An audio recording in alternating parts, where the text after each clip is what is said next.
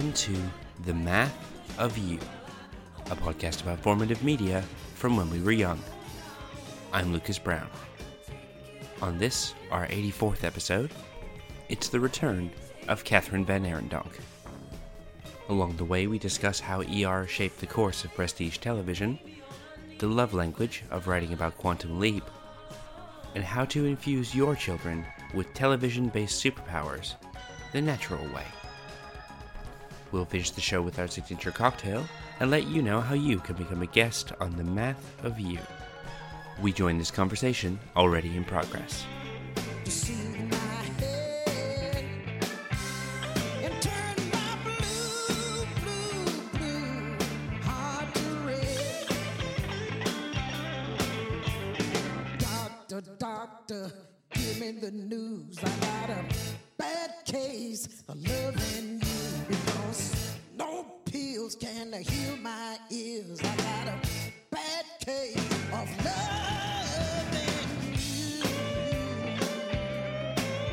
All right, Kathryn. So, for those who may not know you, why don't you say who you are and what makes you a beautiful and unique snowflake?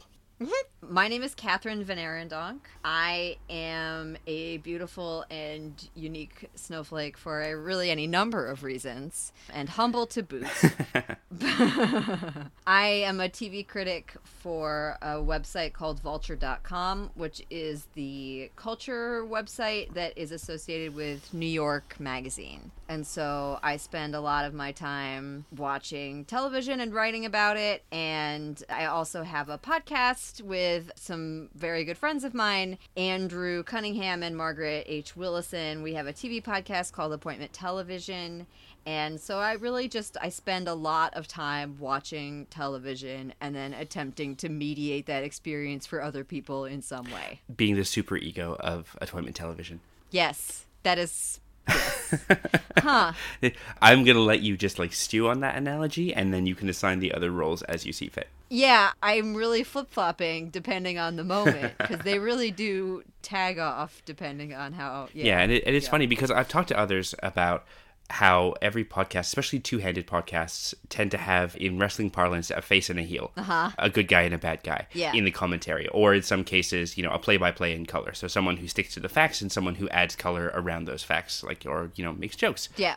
Sawbones is a great example of, you know, Sydnee will do the play by play and Justin will be the color. Whereas appointment television tends to fall into the two fools and a smart guy, except for you pass those around depending on the subject. It's true. it's true. That's one thing I really like about the podcast that I think we do so well. We, everybody gets to have all of those roles at various points, and we all like that about it. And I hope that it sort of comes across that we enjoy tag teaming on that. Mm-hmm. Yeah, it's it's a good time. Because it truly depends on the subject. And I mean, you, I'll notice that when you were covering the Bachelor fleet of shows, it used to be mm-hmm. you and Margaret, and there's Andrew going, I hate this. I hate every part of this. Yeah. I want to go home. How about I just lie perfectly still in the middle of this room for a while while the two of you go on about this guy's tie? Yeah. Yes. yes. And that's something that, you know, obviously it's great when we are all able to be equally engaged on something, but I think that plays a really important role for the listener to have somebody be the like expert and somebody else be the newbie and somebody else be the like joking person. Because I think it really does give different points of entry for whoever the you know whatever your experience is as the audience. And that's something that i know i value when i am trying to get a sense of personality and voice in other podcasts or when I'm reading, you want to be able to have different perspectives on the same subject. So, like, I think it seems kind of either stupid or thankless when one of us has the, like, this sucks and I hate it job. But I think it plays a really important critical role. Oh, absolutely. Um, so, yeah. I mean, think about it. Let's say you had, you know, a podcast of three people who are complete newbies to a topic, and you're someone who knows that topic. It's going to be really boring and annoying. Alternatively, if you have something where you're like, oh, I don't know anything about this, I'd like to learn something, and you have three people who are experts on that topic and don't Yeah, ever yes. talk down to your level, it's going to be boring. Yeah. Or also, if you are engaged and love something and it's three people who do nothing but dump on it. It's like that balance is really important. I think you're right. Yeah, it's hard to strike, and I'm sure we fail constantly, but it is something. It is something we are aware of, at least trying to aim for. Yeah. Although I still say, and this is my personal beef, you guys have a Patreon where you allow people to mm-hmm. pick something for Andrew to watch. Yeah. And I picked an episode of El Rey's Lucha Underground wrestling show, and I swear he's left my ass at the back of the line on purpose. Well, he, you he know, watched the Geico Caveman show before he watched the wrestling show. we will certainly we will certainly get to it it's something that that's also something that we have been trying to balance is like like we just finished doing an er book club and so we're trying Yeah, to yeah. like balance like what kinds of programming we're giving and the next book club that we're going to be doing is a show Okay, are you allowed to reveal it? yeah we just recorded the episode Oh, you, you've announced it already. We haven't announced it. We recorded the episode that where we will announce it. So like I guess spoilers for that. But it is a show called Better Things on FX. Uh, Wait, and I'm sure I've heard of this. Yeah, it's a comedy. It's a half-hour comedy. It's a show very much in the vein of Louis C.K.'s Louie, and Louis C.K. was involved a lot in the writing and directing of this show. But it's really Pamela Adlon's show. It's sort of about Okay. her being. It's sort of semi-autobiographical, and obviously since all of the Louis C.K. stuff broke, the show. I, I was Um, gonna say I did make a face. This is an audio medium, so you can't really see. I did Yeah. pull a face when you said it's kind of like Louie, and I went. Uh, yeah, no, I know. I think that, so. We talk about this a little bit in the bit where we announce it, but it, it's something that I I know I feel mixed about. I'm sure a lot of our listeners are going to feel mixed about, but it's also a show that I really really love. And Adlon has for the third season. Obviously, CK is no longer involved in it at all. She's hired a whole different writing staff, and I desperately want this show to be able to exist without him, and I hate him for tarnishing it. And so I, it's one of the reasons I think it's it's important to me that we try to wrestle through and like talk about what we do with shows like this that sort of have one person that we all want to get away from and maybe somebody else whose work is amazing and whose work is being brought down because of their connection with him even though Adlon has now very explicitly distanced herself from him as much as she possibly can. Oh, What's that? There's one terrifying creator who's horrible, and a bunch of other good people involved in a bad project. Hmm, didn't they just cancel one of those? Yeah. Yeah. I hope John Goodman gets a good project after this. I am not worried about John Goodman and He I can am- always go back for the eventual Speed Racer sequel. He can, and I'm and I'm, I am much more convinced that going into this project, Pamela Adlon was trying to make the thing that actually got made than is anything about what happened with Oh, Roseanne. Yeah, that makes a lot of sense. You know what yeah. I'm saying? Like, I, I still feel deeply conflicted about like anyone's ability to have gone into that Roseanne reboot with any sense of goodwill. Like, everyone knew Roseanne was a terrible person when they made that show Mhm. it's incredibly disingenuous for ABC to have pretended that it was like fine to have made this show in the first place. Whereas there is every reason to believe that Pamela Adlon truly did not know anything about what was going on with CK. So, anyhow, that we're going to be watching and talking about that, and I'm looking forward to it. That's cool. Yeah. And also, listeners, if you do like I just did and Google it, and yes, I have actually seen the trailer for this show.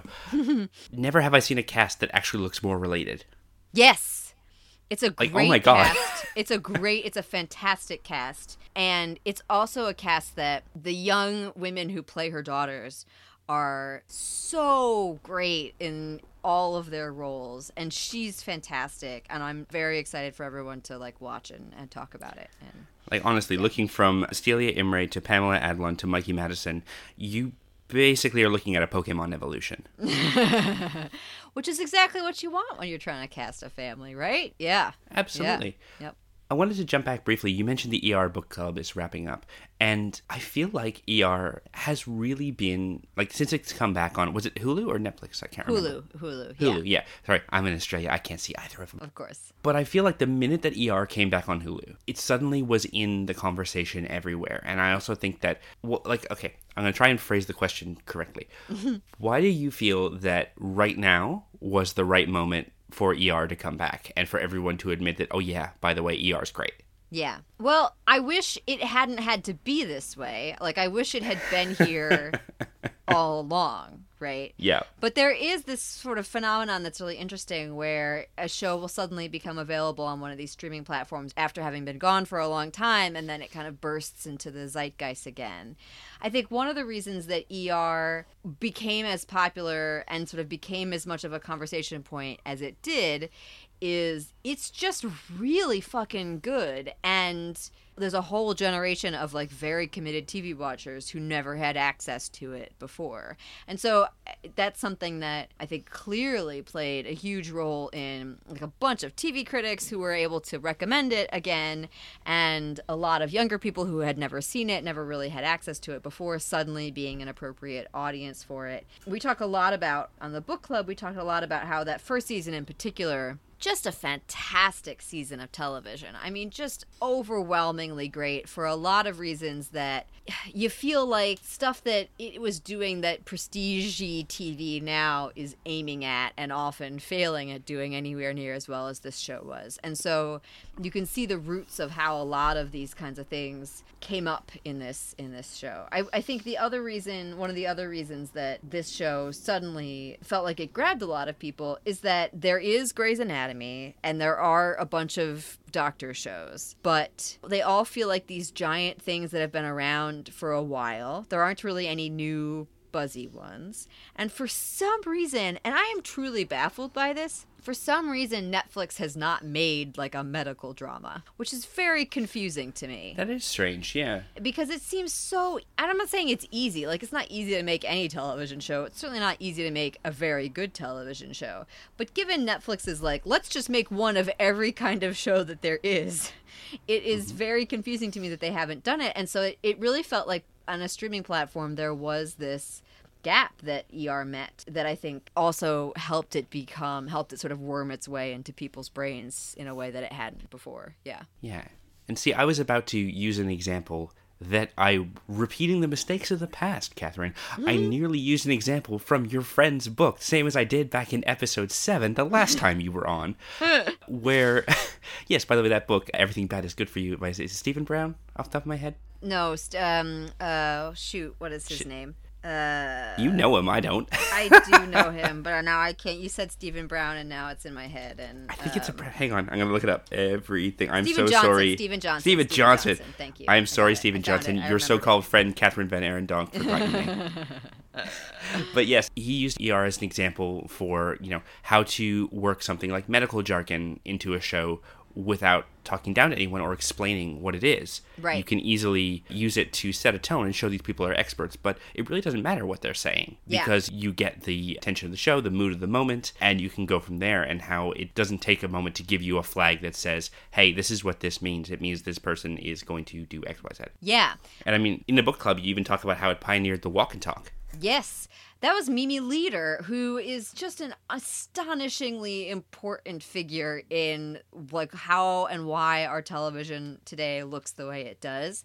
And who we have sort of erased from TV history. Like, very few people know her name. Certainly, you don't think of her as being like one of the defining auteurs who has made TV what it is now. You think of David Simon, or you think of, you know, all of like Matthew Weiner and all these sort of the dudes. And she was over there just inventing all of the ways that we create motion in television. She was busy working. Yeah, Go figure. I know. God, she's she's fantastic. Yes, so she's she defined the look of the show. Yeah, so that's a huge part of also that that first season and why it's so great. And I think the show's choice to stick to the first, like usually the first season. I, I can't remember because did you in the last? It was only the first season, right? The book club we've done a couple. You bounced of- around. We bounced. We ended up bouncing around. We put it up for a vote, and we were either going to do the first ten episodes of the ER, or we were going to do like more of a greatest hit situation. And you did the greatest hits, which led to Love's Labor Lost, you monster, Yeah. and the one with the storm drain, which is to this day the only full episode of ER I've ever seen. Yes.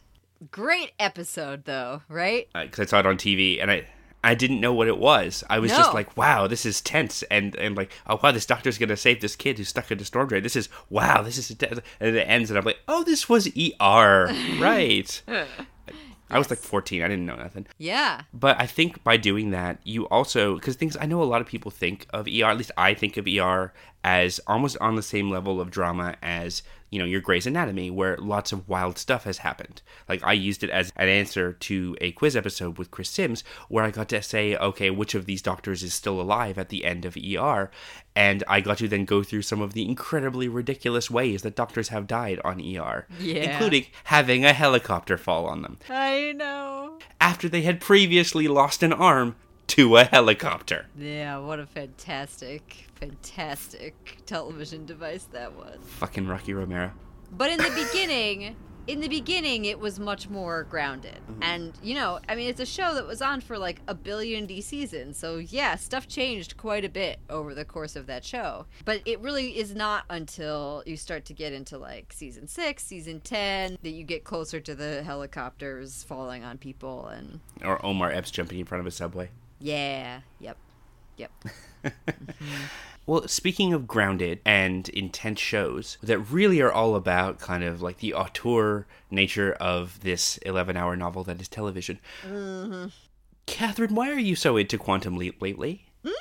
I, I, uh, Did I catch you taking a drink of water just then? It sounded No. like a- I started watching Quantum Leap. Well, so first it happened because someone used our Patreon to make Andrew watch an episode of Quantum Leap on the podcast. he was so happy. Oh, Andrew had such joy in his robot voice. He was so happy, and neither Margaret or I really knew anything at all about the show. Even, I mean, I'd heard of it and I sort of knew about its cultural place, but I didn't know anything about the premise of it or really anything. And so then Andrew just like tried to explain to us what the premise of Quantum Leap is, and we kept saying like, "Wait, what? Wait, how does this work? Wait, like." Sorry, like wh- what? It was so joyful listening to Andrew talk about this one bizarre episode of the show that he watched. And I, I kind of had it bouncing around in my head. It's also all streaming on Hulu now, so it's more accessible. And then Alan Sepinwall, who is a TV critic now for Rolling Stone, I was talking, I was like, if I was going to watch one episode of Quantum Leap, what would it be? And Sepinwall loves loves Quantum Leap, and he made me a little episode guide of like greatest hits. So I went back and I have been working through that episode guide, and I have just been so impressed and delighted by what that show is and how effective it is and how weird and different it is from all of the TV that is on right now. And so, yeah, it's been a real little bright spot in my life. I will say it's also the rare show that I have been watching that I am not going to be writing about. I am going to be writing about it, but probably not until next year, actually. And so it's my fun time right now. Is like I was about to say, what's that like? I mean, because you write so much, of your output is prodigious. So, what's it like to just go into something and be able to be like, I'm just going to enjoy this? It's really nice. It almost never lasts, which is fine. I mean, the way my brain works is like if I love something, I will write about it. Like that's just how I that's how I like stuff, right? Like that's and I write about a lot of stuff that I don't like, but if I love something, like I will figure out a way to write about it cuz that's just that's my love language. It's that fizzing brain thing where it's like you're looking at it and you can hear like the pop rocks noise in the back of your ears, and you're just like, I just gotta, I gotta do something. Yeah, that's how I I mean that's how I process. If I don't write about a show, I probably didn't like it very much. On the one hand, I'm almost never watching a show and thinking like I'm never going to write about you, but I love you. On the other hand, there's a lot of stuff that I watch and I don't yet know how I'm going to write about it. Or I'm watching it and I know that I'm going to have to figure out some kind of excuse to write about it. Like I've recently been watching and recommending a lot this NBC show called Superstore that I just love very Oh, very very much. And it's like not even in season right now and it's a show that we haven't really done much coverage of and it doesn't have a huge audience. And so instead I'm just like working Superstore references into every other piece that I'm writing so that I can so that I can kind of slip it in. You have actually slowly convinced me to watch Superstore. I haven't yet, but I will purely because the ads that aired on Australian television for Superstore were really bad. Yeah. like it made it look really like like like a really dumb show, Yeah. and so I just completely dismissed it. Yeah. Like, you know, so when I would see you talking about it and saying like, "No, this is good," actually, Yes. that's actually convinced me to keep an eye on it when it comes on demand. I'm so glad Camille's watching it now, and I'm like thrilled that I'm like slowly. I'm gonna get mm-hmm. everyone into my superstore club. yeah, so Quantum Leap. So it's really nice to be able to watch something and have the watching lead the writing and not the other way around.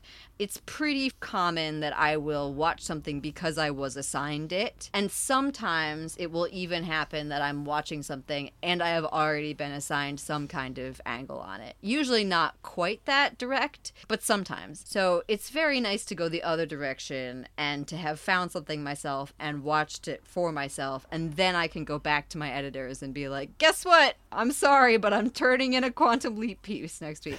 In this case, I did. I said, like, I'm going to write about Quantum Leap. And my editor was like, cool. Like, let's figure out what the angle is to be, which is like editor speak for like, let's figure out any way we could make this relevant for people right now. and eventually we realized that like next year is the 30th anniversary. So we're going to hold off until then. The year's got a zero at the end. Cue the article. That's right. That's right. And I was like, I hope you know that if you make me wait until like next March to write about Quantum Leap, that by then I will be like, I'm interviewing Scott Bakula and we're doing the entire magazine on this, and you're going to have to tone me way down. But yes, Yeah, so that's by then I will plan. have already started a spin-off podcast called Oh Boy, Traveling Through Quantum Leap. Oh, uh, oh, my favorite. Oh boy, the best one I've watched so far is when he goes, "Oi, I'm a rabbi," which is just fantastic. So dumb. It's so great. Oh, I gotta ask. This is a very niche and me question. Have you gotten to the professional wrestling episode yet? I have not. It is on my list, though. I will certainly get to it soon. I have that one on my list. There's a Halloween episode that's also on my list that I need to make sure that I get to. There's a mm-hmm. bunch. I'm sure I'm probably to eventually watch all of them. The reason I ask is that there's this weird liminal space in the 80s where you go from media about professional wrestling implying that it is both a incredibly dangerous and b absolutely 100% for real serious hmm. because you will always have a character whose life is in danger stepping into a professional wrestling ring. But this one kind of rides the line a hmm. little bit where it's like okay we are accepting that this is a show and it's fake but also there's still danger because there has to be a plot. But if we also outright say it's fake, we will have, well, then the WWF's lawyers and also several very large wrestlers standing behind them, cracking their knuckles, that will be like, don't say our show is fake. Yeah, that's interesting. Yeah, I'm interested to see your response to that. Yeah. But you said something interesting on Twitter, and I don't want you to just regurgitate your Twitter thing, which I hate when people do that. But you said something that sparked like an interest in me. You were talking about if they had to reboot Quantum Leap, mm. why you felt there should still be a white guy in the lead. Yeah. Did you want to speak a little to that? Yeah. First of all, it's like astonishing to me that this reboot hasn't like happened yet because apparently we reboot everything now and that's like how new things get made. So I'm surprised that there is no reboot that exists already. I am like fairly confident at some point someone will figure out how to make that happen. And I generally don't like reboots like please just make new things. But one thing that reboots offer an opportunity for which can be kind of interesting is the like reboot but with a different group of people now. Particularly if the original was full of like cis straight white dudes. A reboot can offer an opportunity for casting women in those roles for reimagining characters as non-binary or gay or bi or all different kinds of flavor of experience that can bring a really different vibe to a show. I mean, Battlestar is a classic example, right? So I think there is a way of imagining a Quantum Leap reboot where instead of having Scott Bakula jumping around through time, you could have like Uzo Aduba or, you know, all kinds of different. You could have a woman of color. You could have, you know, a gay guy. You, I mean, just like anyone other than straight white dude Scott Bakula jumping around, right? and I totally understand that desire, particularly for a show like this where the premise is fairly bare. I mean, it's both. It's on the one hand Byzantine, and on the other very bare bones, which is like a person just jumping around through time, like fixing shit. You could Trying make any stuff, yeah. yeah, you could make any kind of person do that. Except the thing about Quantum Leap that I found so astonishing and really radical is the premise is that Scott Bakula plays Dr. Sam Beckett who leaps into these other times and other people's lives. Other people still see that original person's body, but we, the viewers, see him as Scott Bakula slash Dr. Sam Beckett. So he will leap into, say, an elderly black man's body in the deep south, and everyone around him still sees the original elderly black man, and we see Scott Bakula. what that means is that he has to constantly experience, like literally do that like dumb walk in somebody else's shoes all the time. And so he's constantly running into these experiences that are like, oh, this is fucking unfair. Or, oh, like by fixing stuff, also, a lot of times the problems are they're not the end of the world. Like it's just families that have become estranged from each other.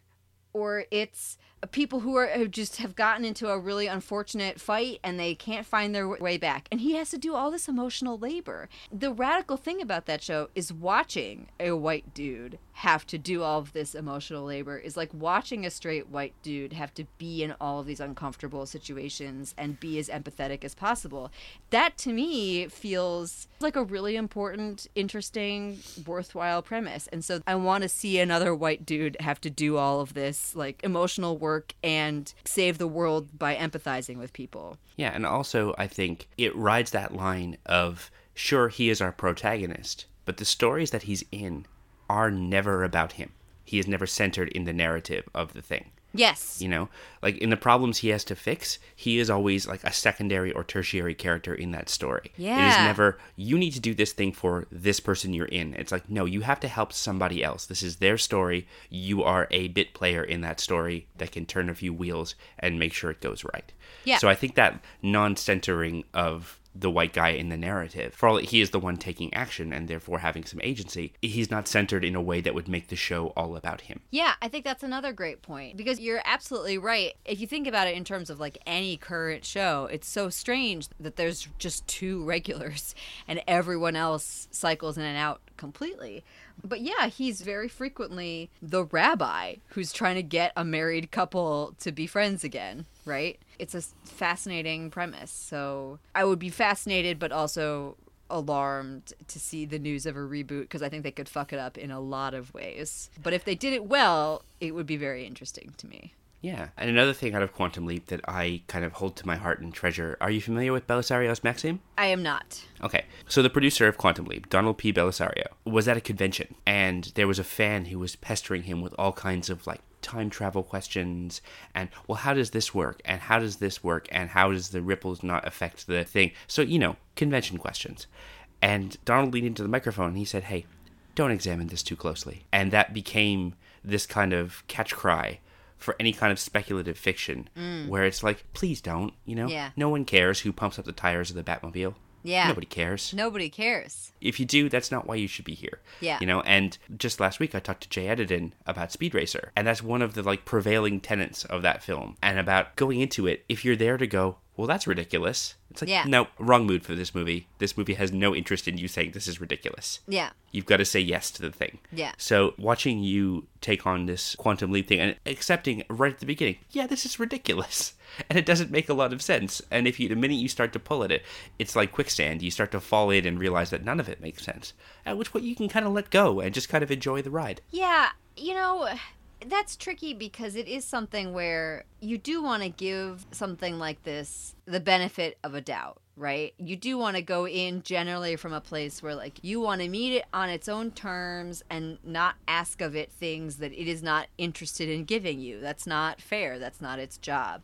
On the other hand, we all know, particularly speculative science fiction type stuff where it doesn't seem to know its own boundaries and at some point a ridiculous thing happens that is like that's just that it just broke all of its own rules or it doesn't seem to care about its own rules right? This is the like Game of Thrones, current Game of Thrones thing, where it's like it used to take them forever to walk across the map, and now all of a sudden they're just like zipping around for no re and and and yeah, it can be really frustrating when something like that happens. So that's something I think I hate to make sweeping generalizations. I think it's a, it's like a it's a case by case basis. Really? Really? You hate to make sweeping generalizations? It's like porn. I know it when I see it. Ah, you heard it here first. Kathryn VanArendonk in favor of This Ain't Quantum Leap Triple X. He's a very attractive man, Lucas. He's a very attractive man. yeah. Yeah, I was going to say this is a strange tangent, but you were lauding the merits of Yvonne Strahovski the mm. other day. Did you get to that point in Chuck where Scott Bakula turns up? Oh yes, yes. Yes. And now do you know why he was there and why everyone was so excited for him to turn up? Not only do I now understand that, that's kind of the most I knew about Quantum Leap before I watched Quantum Leap because Alan Sepinwall, I read all of his Chuck recaps back in the day, and he was obviously very cued into the Quantum Leapness of it all. In fact, I think I knew about the like father son thematics of Quantum Leap before I knew about anything else about Quantum Leap. I for sure want to go back and watch those episodes now, though. Yeah, also considering that Chuck's parents were Linda Hamilton and Scott Bakula, I it's like it's amazing that his very existence did not crack the world. I know. And that he was as relatively mediocre as he was. I mean, he's a nice guy, but like you understand what I'm saying. It's just that that child should have been like the second coming. Anyhow. See, I think if you think that about the character of Chuck, you're correct. It makes much more sense if you think that Zach Levi's parents were in fact Scott Bakula and Yes, Linda Hamilton. that's true. Because that would explain a lot. A lot. Yes. A lot. Uh-huh. All right, so I think we've danced around the topic enough. Hey, Kathryn, Yeah. you're also a parent. I am. It's true. I am also a parent. Congrats. Thank you. I need to talk to you about some kids' content, some Casey. Uh-huh. Okay. You recommended Daniel Tiger. Yeah. I watched one episode Uh-huh. two months ago, Yeah. and I still have that. You can be a big helper in, your, family. In big helper in your family. stuck in my head, and it won't leave. Yes. Yes. Ugh. Yes. So I see you also have it in your head. Thank you. So because they repeated it maybe thirty times in that episode. Yeah. So my question for you is, because you have a four-year-old and a one-year-old, right? Is Alice turned one yet? Yep, Alice is one. Okay, so four and one. So you've had theoretically four years of children's content. Mm-hmm. How do you stay sane? I'm going to be honest. I break a rule that I know is very important and I should not break, and yet I break it all the damn time. Which is that I use television as a babysitter, and I do Hell not, yeah. I do not watch as much of it as I should. I know that the best way to like use screens for children is for you to watch stuff together with them and then interact with it and mediate it for them and be a part of that experience with them. But I don't do that. I put it on and then I make dinner. Now that's again obviously uh, let's like a side st- I've like I, I clearly have seen plenty of Daniel Tiger in my life. Also, doesn't work anymore because my one year old doesn't like she doesn't get television. It's deeply upsetting and concerning to me. she just she just like keeps playing and trying to kill herself by climbing the stairs, which my four year old never did. Even from a tiny, tiny age, if you turned on a screen, she was transfixed. And I, I'm like worried about the second one. I need TV to work, and it does not yet. see, you got to think that Alice is like she's TV type, so uh, the TV attacks only do half damage. I something like that. I don't Yeah. know. Yes. So that's the honest answer to that one. I think Look, the other. I, I will say I will say truthfully, I do the same. The only way I can make coffee and breakfast for myself is I sit Hero in his high chair and I put the wiggles on, and that distracts him long enough that I can, you know, make a cup of coffee and be awake. yeah. Fair. It's completely fair. Look, we all do what it takes to survive, my dude. I think the other answer is right. Like, eventually they turn four and they go through stages. And so while they're in the stage, you think you're going to be in Daniel Tiger forever. And, like, you're never, like, it just is, you know, it creates these grooves in your brain and they're, they're always going to be there. But the reality is that, you know, it's Daniel Tiger for a while and then it's Curious George and then it's PJ Masks and then it's, you know, whatever the next thing is. So you get sort of amnesia about whatever the thing is until somebody starts singing Daniel Tiger songs again. And then your brain is like, oh, right, I remember all of these. Although this has actually taught me something about how the Netflix algorithm works, if you'd like me to share this secret. Yes, please. Because we've created a profile for Hero, mm-hmm. and all he does is watch the Wiggles. Yeah.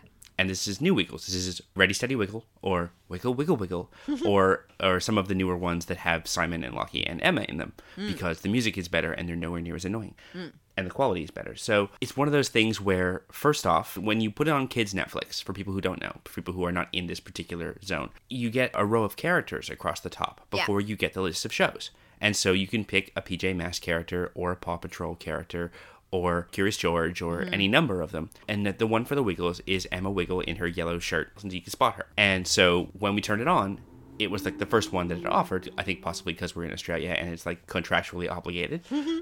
And so you click on that and it takes you to the most recent Wiggle show and you press play and it goes. What I noticed is that as we would do this, Netflix kept moving the Wiggle show further from the initial start. Yes. So I would turn it on, and suddenly Emma wouldn't be in the list of characters anymore. Yeah. The show would still be in the next row, but she wouldn't be up there. So I would, okay, I'll scroll down and go to the show. And then they started hiding the show. Yeah. And then they would do things like in the up next, instead of giving you the same show, it would cut in episodes of the older Wiggles show. Hmm. And then it would start to give you trailers for other kids' content. And then eventually they hid the continue watching line at all. And I had to scroll all the way up to the my list and continue watching. So I'm like watching in real time what happens if you only watch one thing on Netflix, which is that Netflix moves that carrot further away from you. Yep. And you have to wade through all this original content to get Yep. to the shit you actually want. Yep. And ain't that a metaphor for something? Yes, well, for Netflix first of all, but yeah, no, that's that is absolutely. I have had that exact experience. I'm trying to remember what character I was looking for. It was like it's one of the PJ Masks ones, and it just kept getting farther and farther from me. So that's, I mean, look, they have a computer. You're running it like the simulation in Zoolander where it's like, no, don't get distracted by Lance Bass. Or by as the little things pop up. Exactly, and they have a computer telling them that it works. So, I, yeah. I had a tweet that had a brief resurgence from about a year ago, which was Netflix saying, "Hey, since you watched Pan's Labyrinth, do you want to watch Pan or Labyrinth?" This is so dumb. Oh. so yeah, they're no Spotify. I'll tell you that. No, that's true. That's true. So, do you find a balance in screen time between what? Although I suppose if Alice is already tanking the attacks of your local television, I ah. suppose it would be more Claire driving at this point. Yeah. Claire PBS Kids. Yes, absolutely. Alice likes the theme song to Curious George, and that's her only opinion. yeah. Yeah, and it's like I've been slowly sneaking older stuff in to see what hero will bite on. And you're right, there are some things that, you know, a younger baby just will not respond to. And for a while he didn't like cartoons. He liked shows with people and then it mm-hmm. was shows with Muppets.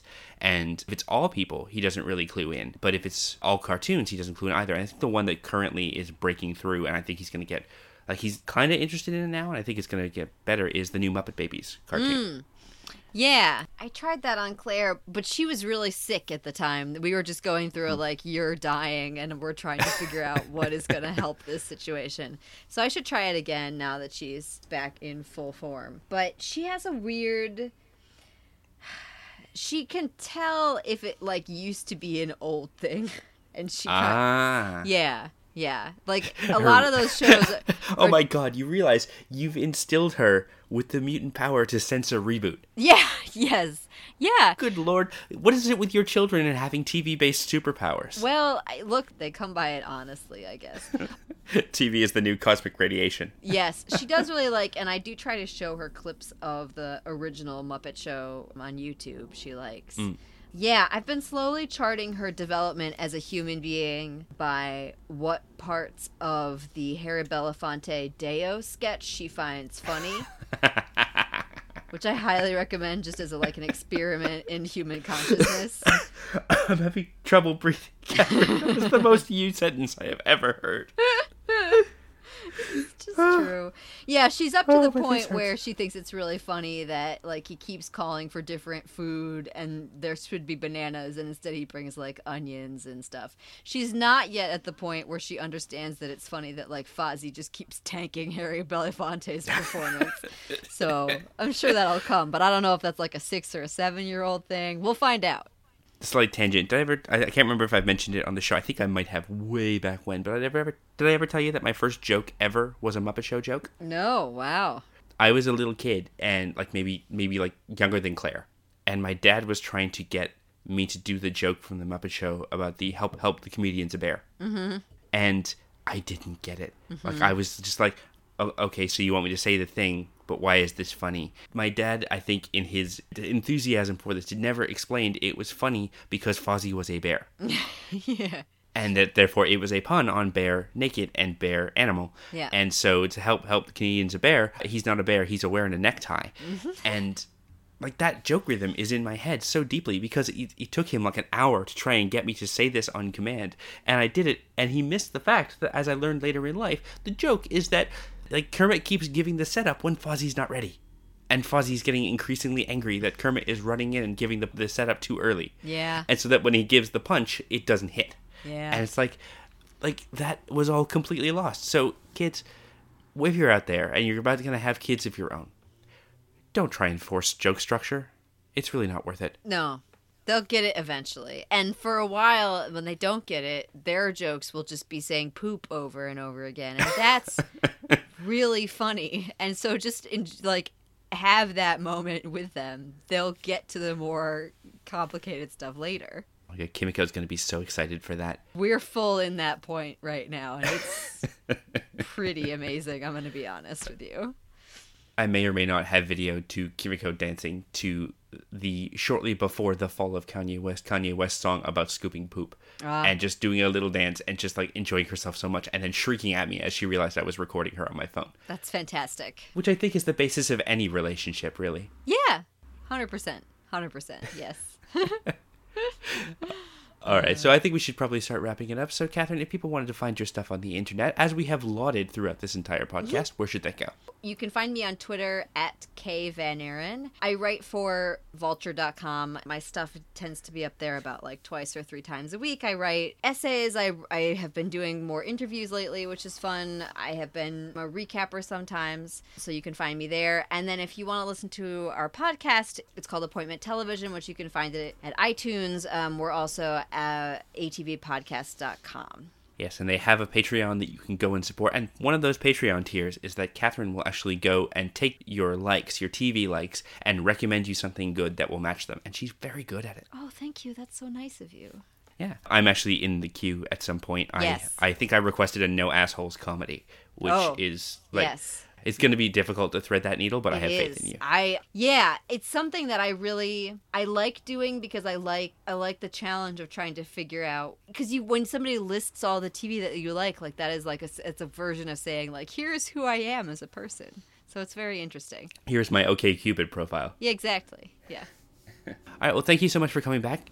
Thanks for having me. Kathryn, it has been like almost 80 episodes since you've been on. Isn't that nuts? Yeah, it is.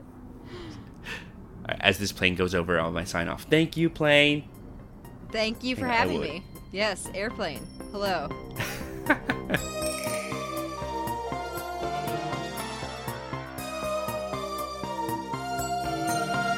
I saw you there, just standing there. And I thought I was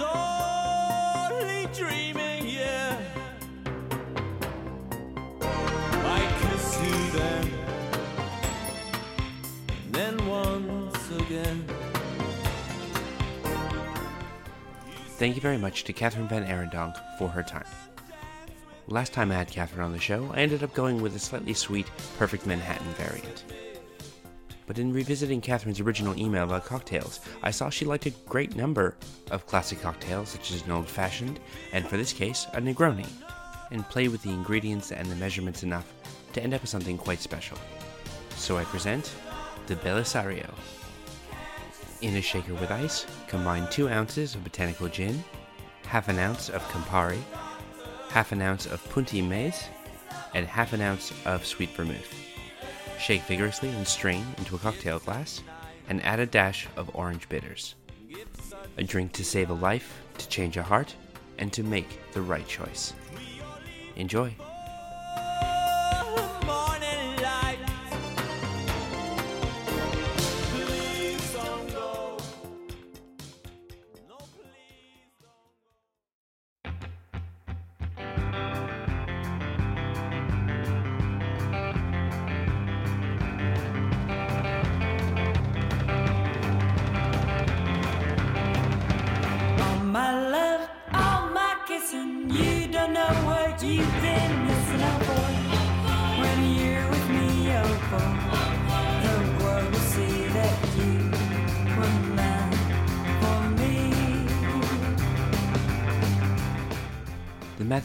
Recorded in Leichhardt, New South Wales, Australia, and is written, hosted, and edited by yours truly, Lucas Brown.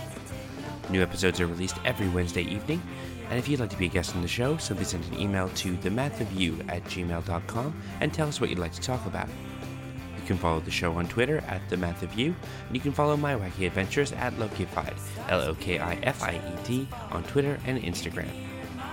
If you have a few dollars kicking around and would like to directly support the show, you can go to patreon.com slash and pledge as little as a dollar a month, or as much as you want. I'm not even going to tell you what that is. You know in your heart. Those who pledge get bonus cocktail recipes, physical mail, and I would really just appreciate it a whole bunch. If you want to support non monetarily, you can go to Apple Podcasts in the country of your choice and leave a five star rating, which helps people find the show. You can also write a review, and I'll read it out. Won't that be nice? If you like the music I play on the show, there's a Spotify playlist for that. Go to bit.ly slash the math of you, with capitals at the beginning of each word, to find a Spotify playlist with every song I've ever used, going all the way back to episode 1, including this song. It is, of course, Oh Boy by She and Him. I think this episode may be tied for the most song title puns per episode. I update the playlist every week as soon as the episode goes live, so make sure you subscribe and get that new music in your ears. Next week, I'll be talking to Michael Francis, writer for the Atomic Elbow Wrestling magazine, about Star Blazers and other dubbed anime of the late 70s and early 80s. Join me, won't you? Yeah, don't worry. I'm sure there'll be plenty of baby talk, considering we both have babies. Isn't that weird? Although you had a baby before. Yes. So. Yes, I did have a baby before. That is correct. Although it's funny, I'm I got to be both for the first time the smug parent and then to be completely wrong in the space of five minutes. So Uh huh. I was at work and I had had a terrible night with Hero where he wouldn't sleep horizontally. He would only sleep if I had him up on my shoulder. Uh huh. And like the minute you put him down, his eyes would like pop open and he would start Yep. to make that gristly annoyed noise. Yeah. And like Kimiko was snoring, and so I'm like, oh, okay, I just need to, I just need to continually like go back and forth until one of them sticks. Yeah. And so I'd had like two hours of sleep, and I was not in the best mood, Kathryn. And so I'm at work, and this lady walks up to me uh, to ask me a question, and she's pregnant. Uh-huh. And she asked me a question that has an incredibly obvious answer. Like she's like, "Oh, you know, such and such should be happening yearly, but it hasn't happened. Can you check?" And so I check it, and I'm like, "This is a quarterly account, so it wouldn't be happening yearly." Also, it's this way, which means it wouldn't automatically do this thing. She went, Right. "Oh, I'm sorry, I, I don't have, I haven't had much sleep." Uh, And you know, like, she points, she points to her "There's pregnant belly, and I went, "Oh, really? yeah, you want to wait a couple months?" And Yeah. and I'm like, "You want to have an 11 month old kicking you in the chin because Yeah. he's breastfeeding and enjoying it?" Huh? Yeah, And yeah. and she looked like chagrined, and she's like, "Yeah, fair enough." And she walked away, and then one of my coworkers leans over and goes, "You know she has three other kids, right?" And I went, "Oh, oh, I'm no, I'm I'm the worst." Yes, you are the worst. I'm just gonna go ahead and say that. Yes, that is correct. That's what happened. I shall rule with a firm hand and a, a just mind in Yep. my title of the worst. Yeah. Yep. I think that's that's accurate. That's correct. I'm glad to hear that you've recovered from your, uh, you know, incredible Princess Vespa bass voice. Yeah. That that also obviously was the fault of my children. What pathology did Claire give you? Oh, yeah, Claire came home with that. I actually wasn't sure what she had. When she gets sick, she gets very, very sick. She's one of those mm-hmm. kids who just goes way down. And so she had like a 103 something fever Oh, and was just down for like four days. I was positive she had strep actually. And I had her tested and she didn't, but she had a really terrible sore throat. And then inevitably when I got it, I was like, oh shit, like she really did have a sore throat because this sucks but but happily I did not I did not have the crazy high fever. I just got like a it was like a horrible storm that happened in everything to do with my voice box and slowly it is leaving me now. Yeah. Tonsillitis can feel like a storm in your throat. Yes, that's probably what it was actually. I don't know. It was awful. Yeah, we, we actually had the tonsillitis back and forth where I would get it and then Kimiko would get it and then she'd give it back to me. Just bad because then I had to fly I went and covered this television festival in Austin. Oh, just this, this, this little festival, you know, no big Yes. deal. I did. Just- yes. And who It did you meet there? I met the creators of American Vandal, which was lovely. I talked to a bunch of other TV critics, which was really, really nice. It's a really nice festival that I feel like it has a reputation for being not Comic Con like, and I was pleased to see that it lived up to that uh, experience in that it was like everyone's just kind of like a chill TV fan and everyone Okay. hangs out together and is not like crazy toxic fandom. I don't know how they've avoided the crazy toxic fandom element of it. I think it's just, but they just, you know, only invite cool people. Yeah, I don't know how they did that. But it was a very nice time. But it was like, it was bad because I woke up, I got into Austin very, very late at night, and I woke up in the morning. The first thing I saw was an email from my editor being like, please write a thing about Anthony Bourdain. Oh, I read your Anthony Bourdain thing. That was very good. Thank you. And then I had this American Vandal interview at noon, and like I just hadn't spoken at all except for to record that podcast. and I was like, I wonder what my voice sounds like. And happily, it was slightly functional, but it was it was just an unfortunate turn of events. Yeah. It's amazing. One of my coworkers who also has kids came in with a throat like that. But the weird combination with the sore throat and her Australian accent just made it sound like she was super emotional all the time. Like that mean girls on the edge of tears, I want everything to be made of rainbows voice. Yeah. Yes. And so she'd yes. go up to me and she would be like, Do you mind checking this report for me? And I would be like, Yeah, no problem. I'll just it's just so emotional for me. And she was like, Fuck off. Please stop doing that. People, sick people love to be made fun of. Sick people and pregnant women love when you suggest that. I just realized, yeah, I'm painting myself as a bit of an asshole in the just office. Just a terrible person. I'm, gonna be honest. Uh, well, if it makes you feel better, this is the office that missed my birthday, and Oh. uh, on that day decorated the desk of the guy next to me.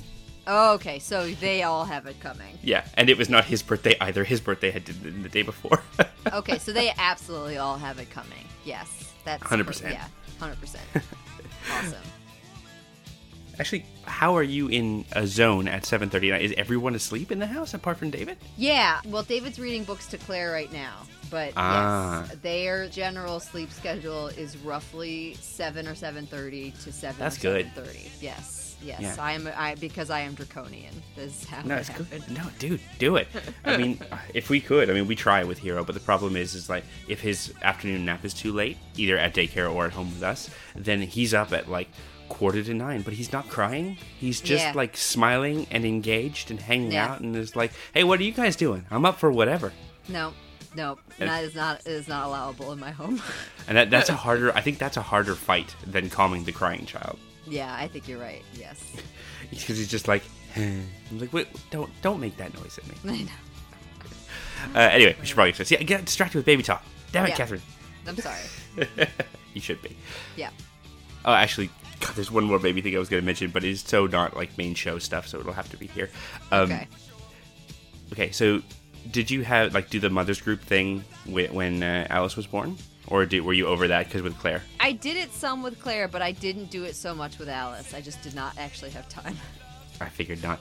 Well, Yeah. because Kimiko did it, and we have our, our like the birth class group, which was you know in the lead up to it, and then we have the Mm-hmm. Mothers group that she met afterwards. But the problem with that is that you've all got babies the same age, so you have like a kid's first birthday every weekend, sometimes two a weekend for Yes. like three months. Yes, yes, we did that because oh, Claire's preschool actually all like the class start. They all started together as two and a half year olds, which means they all have a, basically the same birthday. And yes, I'm I am very familiar with that experience.